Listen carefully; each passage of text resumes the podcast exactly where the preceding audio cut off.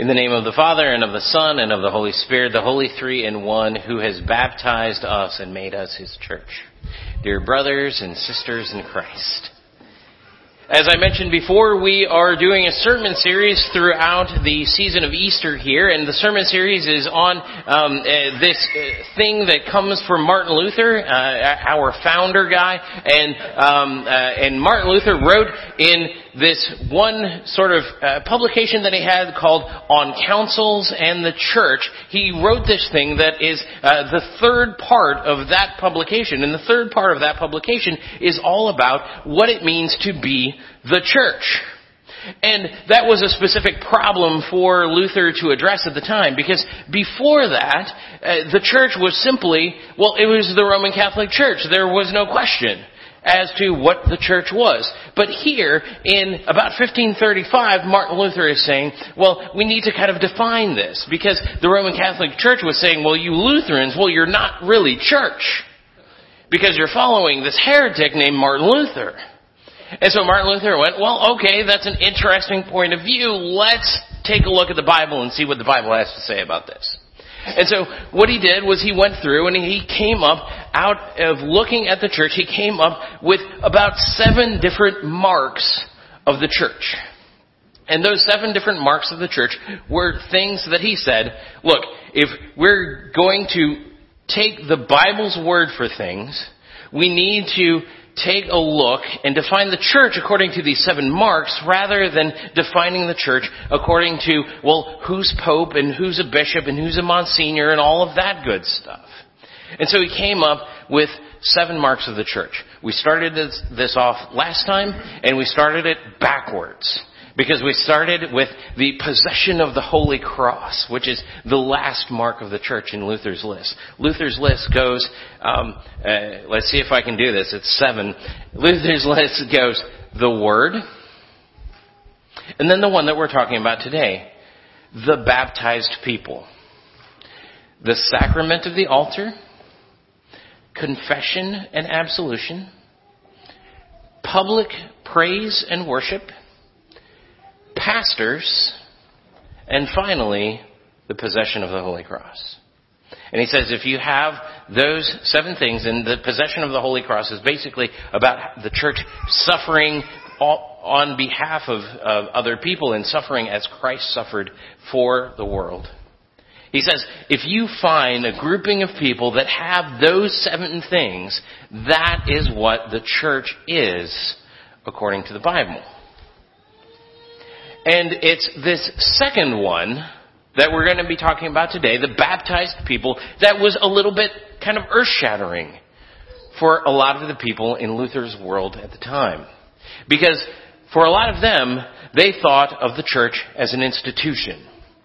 They thought of the church as a building, or they thought of the church as an organizational structure, or they thought of the church as a whole slew of other things, but not necessarily simply a gathering of baptized believers together. And Martin Luther said, well, that's silly, because you don't have priests and monks and bishops and popes just for their own sake. You have them because you have you people. You have baptized people that are coming together and are forming that church. In fact, that's what you see in our reading from Acts, is this kind of explosion of the church. So where we jump into this reading from Acts is Peter's sermon on Pentecost Sunday. And Peter has gotten up at about 9 in the morning, and all of these people are speaking all sorts of different languages, and people are taking notice of this. And so Peter says, well, I'm going to preach a sermon. And so he starts preaching this sermon, and this sermon, the reading says, cuts people to the heart. And all of a sudden they go, well, what do we do about this? Because we're cut to the heart. We want to repent. We want to somehow solve this problem that you're putting before us. And the problem is that we have crucified Jesus.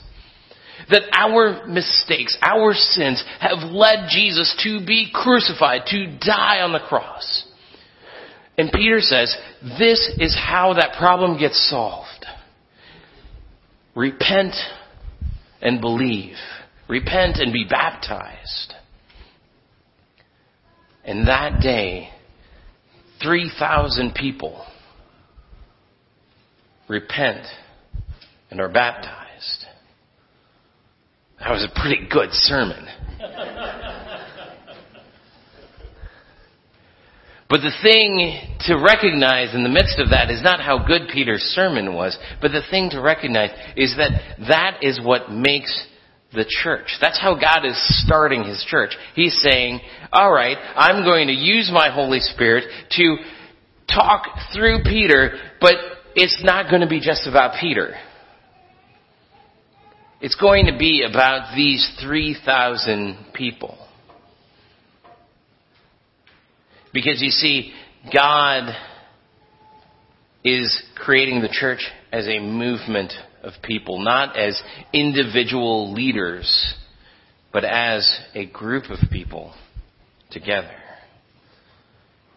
In fact, when Luther is looking at this reality, he actually bemoans the fact that the Apostles' Creed, which he oddly calls the Children's Creed, that the Apostles' Creed uses the word church. Luther doesn't like the fact that they use the word church, because to Luther, that word in his day has all of this baggage associated with it. It has all of this baggage of people in fancy clothes, in big hats, in all sorts of weird hierarchical, institutional, organizational levels. He says, I don't like that word. Because if you look back through the scriptures into the Old Testament, that the basically dynamic equivalent of what that word church means is simply that it means God's people. And he said, I would much rather the creed say that I believe in a holy Christian people than a holy Christian church. He goes on to say that what he means by a holy Christian people is a crowd. It's a multiplicity. But so often, we, in a variety of different ways, try to push ourselves out of that multiplicity. We try to push ourselves out so that we can be distinct and individual. And maybe that's a little bit of what's happening on the road to Emmaus. As those two disciples of Jesus are walking from Jerusalem to their hometown. Those two disciples, we know one of them is named Cleopas. We don't know what the other one's name is. We don't even know the gender of the other one. It could have been Cleopas's wife. It could have been his best friend. It could have been somebody who was just another disciple. But we know that they're walking away from Jerusalem. We know that their hearts are downcast within them. And the fact that they're walking away from Jerusalem, I think, is something to not overlook. They're walking away from the place where the apostles and the original disciples are gathered. And they're walking away defeated. It kind of seems like they were a part of this really awesome motorcycle gang.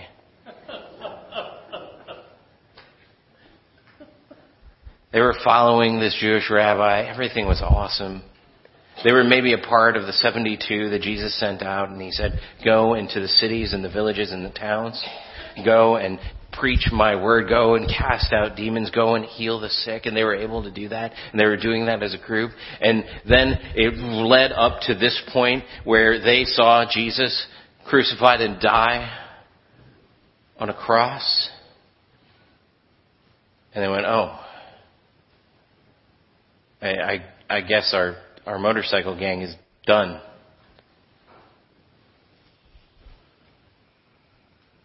I guess this multiplicity that we had is gone because, well, it looks like Jesus is gone. And so they're walking back. And they're disheartened. Their hopes have been dashed.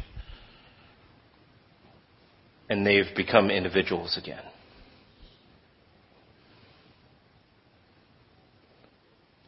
Sometimes that's kind of how it feels for us, I think, in the church.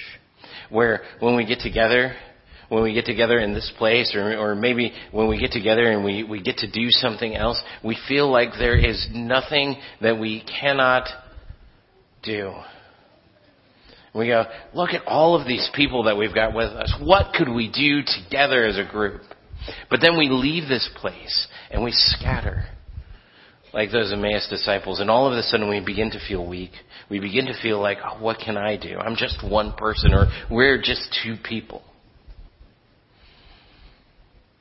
And that's where Jesus meets us. Just like he met those Emmaus disciples. Jesus meets us and he says, look, recognize me in the midst of all of this. And I think it's telling where he finally gets them to recognize him. He finally gets them to recognize him. He's walking along and you're like, really, Cleopas and disciple X?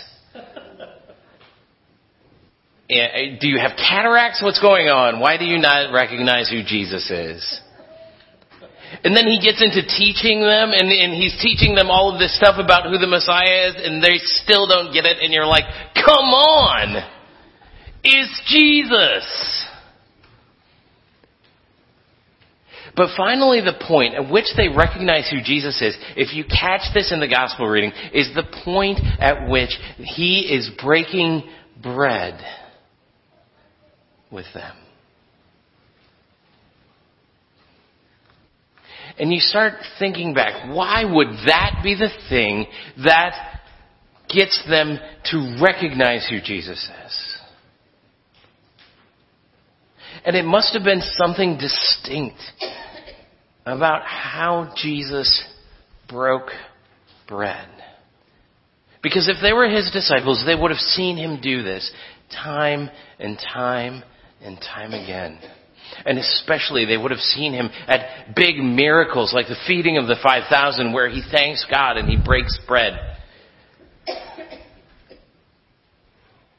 And just not that long ago, when they're in the upper room and he is celebrating the Passover with them and he breaks bread.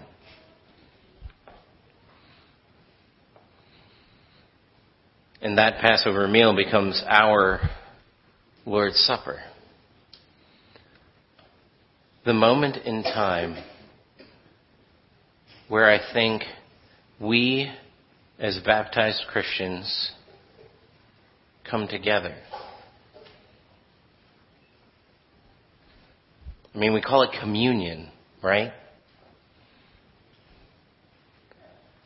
I think the reason that they recognize him is that as baptized Christians, when we approach that meal, we have this sense of our togetherness that is a part of our baptisms.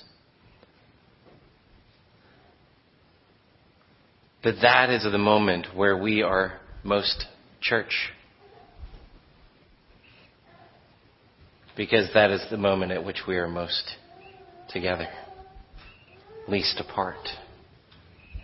And so as we look at what it means for us to be Christians together,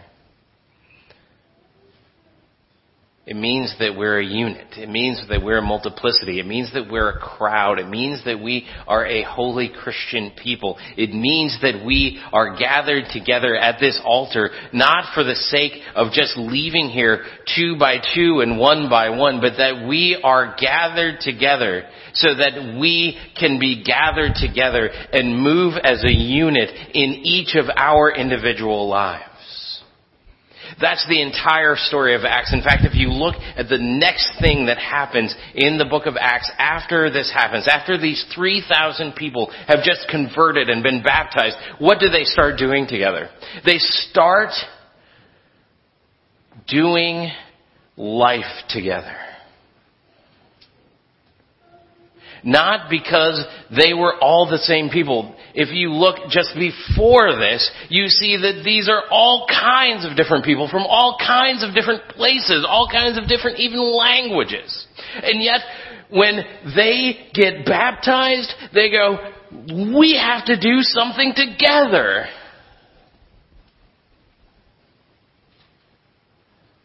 We have to engage the scriptures together. We have to break bread together. That's what it means for us to be University Lutheran. That what God has done in this place is that He has called, gathered, and enlightened all of us together in this place so that we can be a team.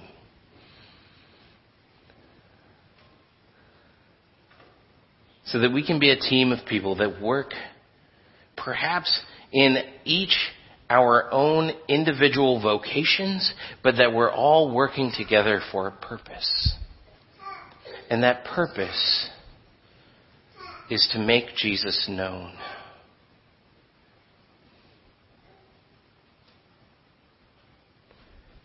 And we know that that's working inside of us when we feel this tug. Just like those disciples going to Emmaus felt this tug. Jesus disappeared, and all of a sudden they were like, hey, let's go back to church. Let's go tell the other people what we saw. And it's like God healed that problem of their feeling hopeless, of their feeling isolated, of their feeling anonymous, alone. And He said, I have given you a church. I have given you a located bunch of people. So that you can share the forgiveness of sins. So that you can share my meal. So that you can share in this great mission that He has given to all of us. So may this week, may you go out with a sense of being on a team, on our team here at University Lutheran, and may that continue to rattle around in your head, and may you continue to think about what it means for us to be on a team together, and then when it comes around to Saturday night, may you feel that tug. That same tug that the Emmaus disciples felt when Jesus had disappeared from the room. May you feel that tug to come back here to church. Amen. Amen.